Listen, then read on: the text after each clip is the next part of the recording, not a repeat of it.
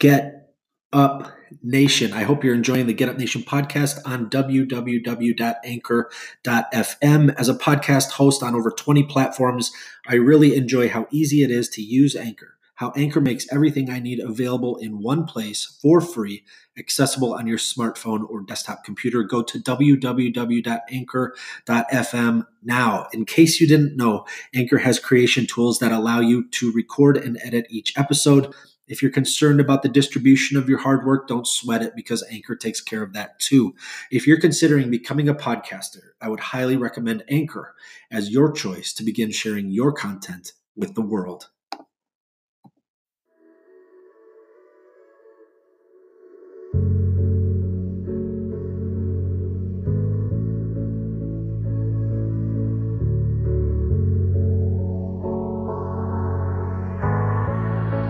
Get Up Nation.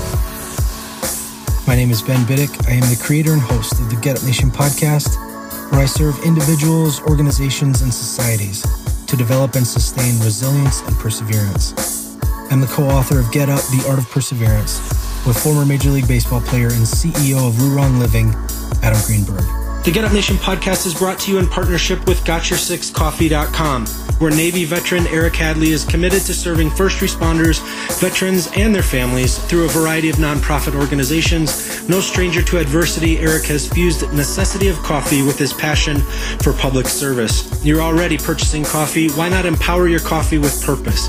Why not purchase coffee that not only has your six, but also has the backs of those who don a uniform of service for our communities and great country? Learn more about Eric and his freshly roasted, award winning coffee at GotYourSixCoffee.com Welcome to this episode of the Get Up Nation podcast. Recently, I had the honor and privilege of speaking with Heather Grzych. Heather is the author of the new book published by New World Library called The Ayurvedic Guide to Fertility A Natural Approach to Getting Pregnant. A board certified Ayurvedic practitioner who bridges the worlds of conventional and alternative medicine to help women and men heal their physical and emotional lives. Heather is profoundly impacting people's lives with her brilliant work Heather, it's my honor to welcome you to Get Up Nation. Thank you so much, Ben. I'm so happy to be here with you and meet you. So much I learned as we talked before about the all consuming process of what it is to give life to another. And your book is doing amazing things for couples as they seek to go into this journey, this spiritual journey of giving life to another. I just can't wait to talk more about this with you and to hear more about the impact you're creating. First, will you share where you live and work currently? So I live in Sausalito in California, which is just north of San Francisco Bay Area. And right now I'm working from home like everybody else. Mm-hmm. All right. As we kind of talked about before, I'm the father of two amazing children who I spend time in awe of every day. I'm overwhelmed by, first of all, the gift of being alive and aware of it, but then being able to share it with other beings like me who I can communicate with, who I can share laughter with, who I'm committed to protecting no matter what, and who inspire me. They were created as a result of a union between my partner and I, and seeing what she went through each time, and seeing her excitement, her discomfort, the warrior within her as she went through this process, as the physical pain happened, and, and things of that nature. It's absolutely fascinating to me how people are born and how we die. You have dedicated yourself to serving others to do and experience one of the most spectacular actions that people can participate in that of giving life to another. Will you share a little bit about what led to your commitment to write this amazing book and to help men and women experience this? I'll start by saying that I had a whole different background before I got into Ayurveda, which I know probably a lot of your listeners don't even know, you mm-hmm. know, or maybe they do, but if they don't, you know, I had a whole life where I was up till age 32. I didn't know what Ayurveda was either. So I would say that I was, you know, I was late having children. So I, I didn't actually have my own child till I was about almost 40. I was turning 40 when I had my kid. And so I went my whole adult life without having a child. And I would say that I was interested in healthcare. I had previously actually worked as the product development head for a health insurance company. And that's kind of before I got into studying Ayurvedic medicine. And I think the bridge for that for me was studying yoga. That's where I actually heard about it that's where I heard about Ayurveda because it's a system of medicine that comes from India mm-hmm. and is very old and is very well known and popular and widely used in India. But here it's a lot less well known, although it's becoming popular. So I would say that it's sort of the book just came out of me struggling with one, should I become a mother? two, I've waited so long. Am I going to have problems becoming a mother? And for some reason, I have this little voice in my head for most of my life that was like, if you make this decision, are you going to be a good mother? I had this little voice that kept hmm. popping in and asking me this question at different periods of my life. And I was, oh, whatever, you know, it's my voice or whoever's voice it was. Right. And so this is coming up. And all this sort of led to when I was actually in Ayurveda school, when I was getting my master's degree, I was like, okay, the next person I date is probably going to be the father of my child. Let me do this well. Mm-hmm. Okay. I mm-hmm. want to make sure that when I'm on the other end of this, that I'm okay, the baby's okay, the daddy's okay, everything. So I really did this whole 360 degree, I would say, sort of design of my life, my health, everything based on what I learned in Ayurveda. And so I'm the thing I love about Ayurveda, it's so old. I would go through all these ancient texts and I would say, well, what do they have to say about fertility and, and women and how to do this? And you'd find little nuggets of wisdom, but there was nothing that sort of laid it out really super clearly. And because of that, I knew that there was a need for this. And I knew that Ayurveda was getting more popular with women. I already knew that yoga was popular with women. And I said, I know that more women are going to want to learn this stuff. And I would say, because it's it's a 5,000 year old system of medicine, there's so much to learn from it. But I would say the thing that I got from it most was the ability to just see clearly. Hmm. You know, it's like with medicine, we spend so much time going okay you have this problem this is the solution this problem this is the solution but there's no processes put there are no processes put in place to understand what got you there. And i know that the buzzword that's used all over let's get at the root cause let's get at the root cause. It's all over the place it's being used by the medical insurance companies now but it's not happening because if you don't put the processes in place that allow people to understand what led to that problem in the first place and what they can do to change it what's within their power to change it then you're not going to get anywhere you're just going to get caught in that little toggle back and forth between problem and solution you write in your book a little bit of what you described here. You wrote, you know, as a modern woman, I had always felt lucky to have the educational career opportunities that women before me did not have. And at the same time, despite how great I considered my life to be, I always felt disconnected from my fertility. Not all of me was thriving. And then you talk about the process of some of the intellectual and professional pursuits were a different way of, of approaching life and where the process of conception is more about receptivity and surrender and tapping into primal parts of your nature. And it led to you studying under the worldwide Ayurvedic community legend, Dr. Sarita Shrestha. Yeah, yeah, yeah. She's amazing. Yeah. Would you go into a little bit about your experience there as you were learning about Ayurveda and what a world that opened up to you after having a different experience earlier in life? Yeah, totally like you know i graduated magna cum laude from college. I went and got the good corporate job. I was you know making tons of money driving the bmw all that stuff. But one new year's day i woke up when i was about 32 and i said okay i want to be happy and healthy. And then i stopped and i was actually hung over on my friend's couch with my ex-husband. And we had been drinking the night before. We were at least responsible right? We didn't hop in the car and drive home. We slept over our friend's house but I woke up and I said, I want to be happy and healthy. And then I said, oh no, I said that last year. And I said mm-hmm. that the year before, but it doesn't feel like it's happening. And I don't feel like I'm doing anything different. And I just had this weird wake up call just in that one moment. Nothing bad happened to me. It was just like, oh, insight came to me, hung over on a couch. And that's when I started studying yoga more. I went to do a yoga teacher training literally a month later. I taught yoga for many years. I studied yoga and I studied Ayurveda while I had that corporate job. And it's interesting. So, after having all those perspectives, women have a lot of unique powers. And right now, there's so many women that are putting that energy into their work. Mm-hmm. Okay. So, and we work totally differently than men. If you look at the way we interact in corporate structures, Eh, the, the way we operate in the home we you know there are there's gender fluidity. I'm not saying that men eh, are one way and women are one way but i do think that there's some inherent gifts. One that each individual has and one that women have and that men have as well. And two you know so it's like i would say corporate environments because women came to them later i think that they're really male dominated in the way that they're set up. And the world is you know, just anything that's fixed and structured has sort of more of a male thing. So when you're a woman who goes through generally more change, like every month you're going through so much change, mm-hmm. you know, it also makes you more flexible. Just those are little examples of how we operate based on different clocks mm-hmm. Than maybe the structures that are built around us. And I think that's a big challenge for a lot of women. I had a lot of challenges with that. And while I felt like I could make a difference and I was, uh, you know, kicking ass and doing a great job in my, you know, my work and all that stuff, I just felt like there's this piece of me that I can't let out in this place, in this world. And I have to figure out how to set up my life in a way where I feel like I can just let it out of me. And it's like, it was this like sweet, receptive, you know, wonderful piece mm. that just was like, I don't know where it went. And I think a lot of women feel that way now. If you're on social media, there's all these hashtags, divine feminine, and then there's this hashtag rewilding, and that's both for men and women, I would say. So it's divine ma- feminine, divine masculine.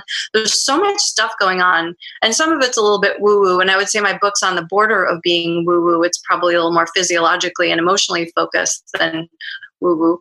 But, you know, it's a big movement right now. And I was not alone, I would say. I knew this was going to happen for more women. I knew it was already happening in my practice. I could see it. And that's really what led me to write this book. I just knew it was time for women to start reconnecting with the feminine. One of the lines that I liked a lot in the book is in writing the book, I intend not so much to tell you how to become pregnant, but rather to help you be your healthiest self on both an emotional and physical level before you become pregnant. You describe how essential it is for people who are preparing for pregnancy to dismiss their comfort to a certain degree because you want them to shed limiting beliefs to show people that the solution to people's frustrations are within them and not outside or something that can be purchased. You advise them that you can't guarantee they'll get pregnant or have a child, but that there will be prizes won during this journey, a truly spiritual journey. Will you share why this perspective is important for the readers as they begin to take in your book?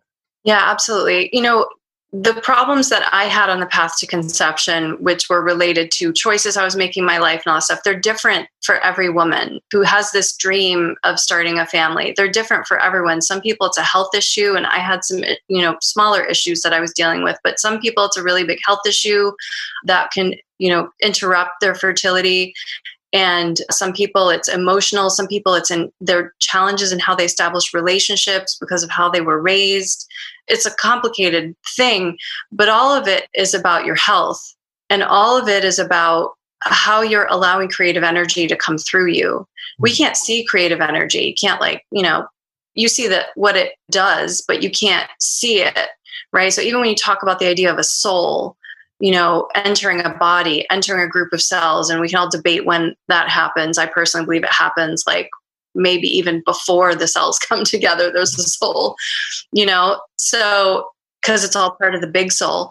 This is the most odd mysterious thing that any of us birth and death they're the most mysterious things we will go through but we have to create bodies that are essentially welcome homes for not just for the child but also for us because we got to take care of the child. And I really think parents should be, before they have, or even when you're a parent, just be completely selfish about what it takes to take care of your health and what you need in terms of what kind of work you do, what kind of food you need to eat, what how much alone time you need, whatever the, the thing is, we all have to find that because when you have a healthy what we call in Ayurveda the the woman's womb is it's called the field, and the word for it in Sanskrit, which is the language that Ayurveda is written in originally, the word is called Kshetra, which means the place where one will make a pilgrimage to. Wow! Right? That's epic. Yeah. Don't you want to have like a beautiful land, a wonderful place for a person to come in and it just it brings up so many big things for me about like how we take care of the planet everything right? It's all related. And you know so people really have to be selfish about what do i need? Because i'm the body especially women. Yeah right. I'm the body this is going to come through.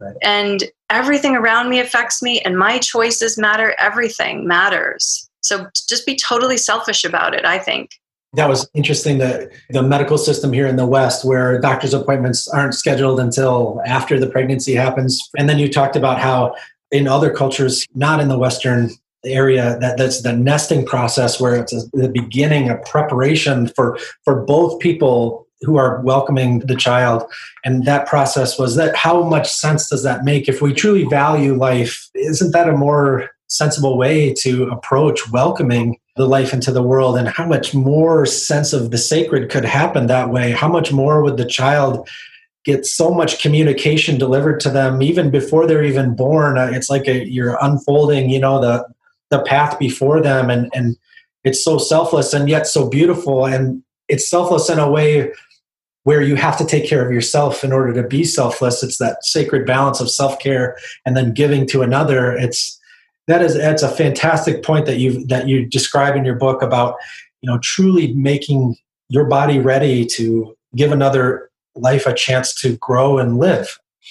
And that kind of brings me to the point of the ayurveda as you've talked about it means the science of life a sister science for the practice of yoga. And you've talked a little bit about these concepts for people who want to start a family. How does this practice provide them with so much more for, for them to create life and to form a family yeah first i'll tell you a little bit about ayurveda and then maybe i can tell you a little bit about the processes of preconception hmm. so, Ayurveda, like you said, it means the science of life. It's old. It's been around for 5,000 years. It's often referred to as the mother of all healing because, like, hmm. acupuncture came from it. They, you know, the, the hmm. Ayurveda went to China and they brought this thing called marma therapy and that turned into acupuncture. Obviously, the Chinese like really rocked it out and made it way more refined. but basically, Ayurveda, it's this idea that we have sort of constitutional types that we're born with. And so when the egg and the sperm came together, there was this like perfect environment that was there for that to happen for you, mm. for you and for me, for each of us as individuals. That per- and we're all different, right? We can tell when we look at each other, we hear each other, we know that there's this inherent thing about us that's just different, right?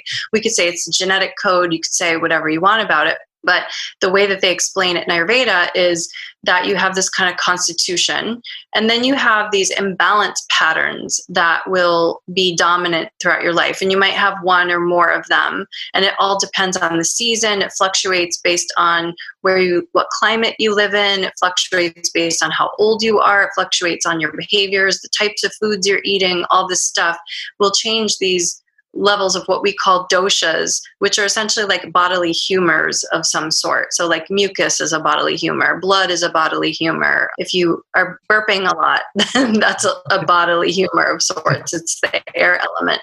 So we look at that and and and we know that when those are in equilibrium, because it's not like you don't need them at all, you just don't want them in high amounts or too low amounts. You want them just right for your body to function optimally. So we look at that, and that's really about flow. So it's really about making sure your body's flowing. Like, oh God, you have to yawn. Don't hold that in. You have to sneeze, don't hold that in. You have to cry, don't hold that in.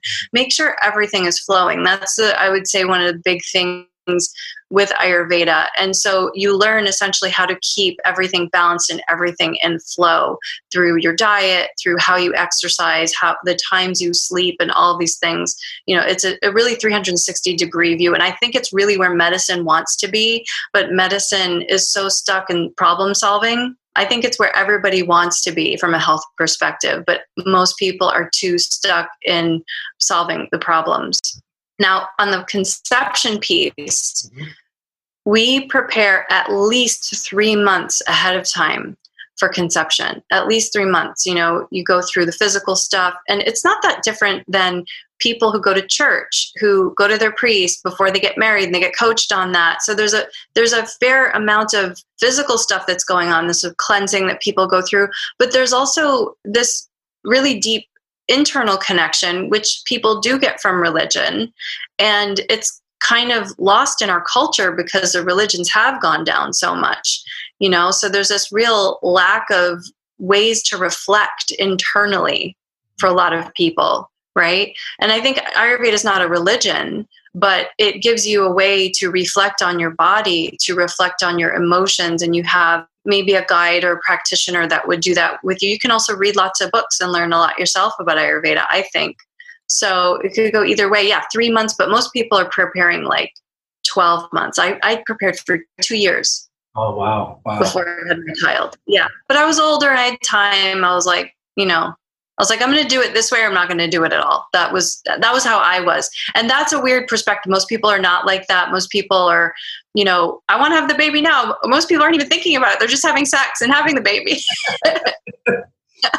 I mean, we talk a lot about being present in our lives, and how much more with the knowledge and the preparation that you had, though, for two years. I can't imagine the depth of insight or how you inhabited that experience so much more than maybe something that we do a little more you know hurry up and and maybe a little less thoughtfully. Uh, that that has got to be a profound you know when you're in two years of preparation and then to get the news that you know you've conceived that's got to just be mind-blowing yeah, I mean, it's mind blowing, and it was really super. It was a super useful talent. I mean, I have to think that there's something missing with parents right now. If our if we've allowed our society to become the way that it is, with the kids shooting each other, with the autism rates as high as they are, there's something that we're all missing yeah. that we need to start paying attention to a little bit more. So something is missing, and what is that? And I think it's the ability to see clearly. I think it's intuition. I think it's being able to read other people's emotions. I think it's being able to read our own internal states a lot. I think it's a lack of connection with the natural world. I think it's all these things. And so after I had my kid, and it wasn't easy for me to have a kid either. I mean, I was I was pretty much turning 40 so which is harder and the sleep deprivation piece and stuff like that is hard so i can't say that it like made it totally bulletproof sure, sure. for me but it helped so much. Your baby can't doesn't have language yet. So when you have a baby you're sitting there freaking out going am i going to kill the baby? Am i going to i don't know you know when you first have a baby and you're like yeah. but if you learn how a body operates which is i think if you learn how your own body operates you'll be able to learn a little bit more about how other bodies operate. Mm and that really helped me after because I knew that as long as he's going to the bathroom every day and he's eating and like he's not getting weird rashes, everything's good. You know, I knew I, I, I learned the signs of imbalance to look for so that if I saw something early, I could say, if I saw something, I could catch it early and be like, something's weird. Mm-hmm. Let me pay attention to that rather than like, you know, three months later, this weird thing's been going on. And then I start to ask the question and run to the doctor. Yeah, that's excellent. In the foreword of the book, is it Dr. Douillard? Am I saying that correctly? Yeah. Writes about how stressful our lives are in the modern world, writes about the importance of preparation before the child is conceived, and mentioned the, this parasympathetic dominance in the nervous system that delivers that feeling of safety and security. And that if we're trying to conceive during highly stressful living, his quote, which gives a great image, was, you know, it's as, as impossible as a doe getting pregnant while being chased by a mountain lion. And will you share more about that sacred and beautiful process of slowing down the areas of our life to prepare for another life to join us? I would love to. And you know, when he's he was one, you know, he was actually one of my teachers years ago, and I asked him to write that foreword because he has six kids with the same woman. So I was like, he knows something about fertility, and I just really amazing. So when I got that, I was, I, I just he got it so much. I really think that as a culture, we've set up our lives to be so complicated, so stressful in the striving of something that we don't even know what we're chasing anymore. And it's not just women, it's men too. But for a woman to be able to get into the state that she needs to be in to be receptive. I mean, there's so many women right now that are 28 years old, 30 years old that are getting their eggs frozen and working for an employer, you know, who will pay for it because they're like, well, I don't think my life is, you know, set up for this and I don't know when I'm going to meet the right person. And in order for a woman to get into that state of receptivity and trust, mm. deep trust of what's around her, of her partner, of herself, of the family, whether it's her family of origin or the family she's created and the community that she lives in, the air that she breathes, the planet. That is so necessary for a woman to be able to surrender, to not feel like she's in a place of toxicity in whatever form that comes in, because toxicity can be, you know, too much anger, toxicity can be too much slowness. Toxic, it can come in so many different forms. And that's why this is really all about flow. And one of the things I talk about in my book, I kind of make a joke about it, is you have to kind of figure out what kind of plant you are because each plant needs a different environment to grow in. Mm. You know, we don't we don't plant the pea in the same place we plant the cactus. right? We, and if we're all different, then we we just have to learn that about ourselves, and we're in charge of sort of directing where we go. Yeah, the comparison of plants growing in the garden, it's excellent. You, truly, truly, that you know whether or not we're trying to get pregnant or not, as people, this book has value that goes even much farther than even that. It's great to the overall system of wellness that you're talking about here. And one thing I wanted to bring up was what are some ways that men and women can celebrate during the process of becoming pregnant, being pregnant, giving birth, raising the child? What are the ways that both partners can engage in celebration beyond just buying each other gifts? What are some ways that we can truly celebrate being alive? Yeah, I mean, I learned so much from yoga because I learned a lot of rituals and things like that. And, you know, gratitude is an amazing practice. And again, some of these things are things that you might have gotten from your religion growing up, but whether you do that anymore but you could do it for yourself you could say let's let's sit down and be grateful for our food let's let's you know i have this idea right now my, my partner's been taking care of my kid while I've been doing all these podcasts. And I'm meal that maybe like his favorite meal, just to be really super grateful that he's given me the space so that I can talk to amazing people like you and share this message. You know, so that practice of gratitude I think is so important. Yeah, that's great. Such a beautiful way to share your life with somebody to give them that simple gift of time or understanding what they like or what enlivens them and then making that happen. That's a birth in itself i would say these little bursts of joy these little bursts of recollecting and the depth of that relationship where you understand each other with such depth and such precision because you've spent so much time. You've been through tough things together. You've been through fun times together but it makes you highly skilled at being able to deliver things that matter to another human being and then to to throw children into that, it just takes it takes it to well, even that. yeah, yeah. It's it's not easy being a parent, and I think that's why it's really important to prepare for it. You know, I think you don't have to if you don't prepare. You can always like learn ways to do. You know, be be a better parent later, or take care of yourself better later. Right? It's awesome. I'm still doing it, even though I've written this book. It's a continuous journey. Right? Yeah, that's like that's a good thing to practice, right? Yeah, exactly. Hopefully, just every little thing you do to sort of reconnect with yourself, to get yourself healthy, to learn, grow, improve, that all those things are just going to make everybody around you bloom and blossom even more as you just continue to improve and just have your life be awesome. Yeah. It's truly resilience creating for everybody involved to have that mindset that, well, the present moment will always be in the present moment. And so we don't need to be hard on ourselves that we didn't spend a certain amount of time preparing but we know that right now we can even even prepare. It's a gift. It's there's no shame in it. It's it's an embracing of okay make the most of this now. And you don't have to be you know overly harsh on yourself and you know would you do that to your child? No. So why do you do it to yourself? You know it's like that practice of like of respecting yourself as much as you would another I actually feel like the the sort of unexpected things that happen to us that sometimes those are the gifts. You know, it's really when we get into this like self you know the whirling thoughts and stuff that life doesn't flow. I actually if you get pregnant without conceiving, like that's amazing too, you know? So it it's just, you know, the the universe does give you gifts, right? and and i just think that this book was necessary because so many women are thinking about getting pregnant. They're thinking about it. Uh-huh. They're not just letting it happen. Nice. Once the thoughts start, then we got to do something about it, right? Yeah, right, right. There was a one line here where you talked about, you know, during your preparation process, and then you and then you saw the universe conspiring to make you a mother like how sensational does that become where it isn't this this thing that you've thought about that you've you know thought about but you're actually in the present moment seeing it happen and experiencing that on all the different levels. Like that is, that is different. It's more engaging. It's it's not something that comes and goes. It's like wow i am truly this is bigger than this is big. Yeah. It's like it's it's like being seeing wonder.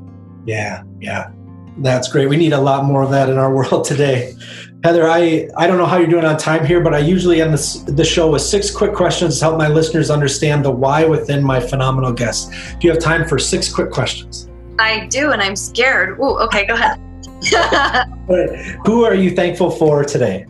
Dr. Sarita Shrestha, who was my Ayurvedic practitioner who lived in Kathmandu. And now that we've covered who you're thankful for today, what are you thankful for today? I'm thankful that I live in an area that has trees that are healthy. And how do you fuel the fire within you? I fast a lot. And what is one thing adversity taught you to value? I can blast through obstacles when I'm persistent. And what are you doing today you may have never thought you could? Cooking. and what will you do tomorrow that you may have never thought you could? Writing my second book. Excellent. Heather, how can people learn more about you and your amazing work? Well, first of all, my website is heathergrzych.com, and my last name is spelled G R Z Y C H. I know it's weird, heathergrzych.com. And you can find me on Instagram at heathergrzych. My book is called The Ayurvedic Guide to Fertility, and it's available on Amazon, Barnes & Noble, and Bookshop.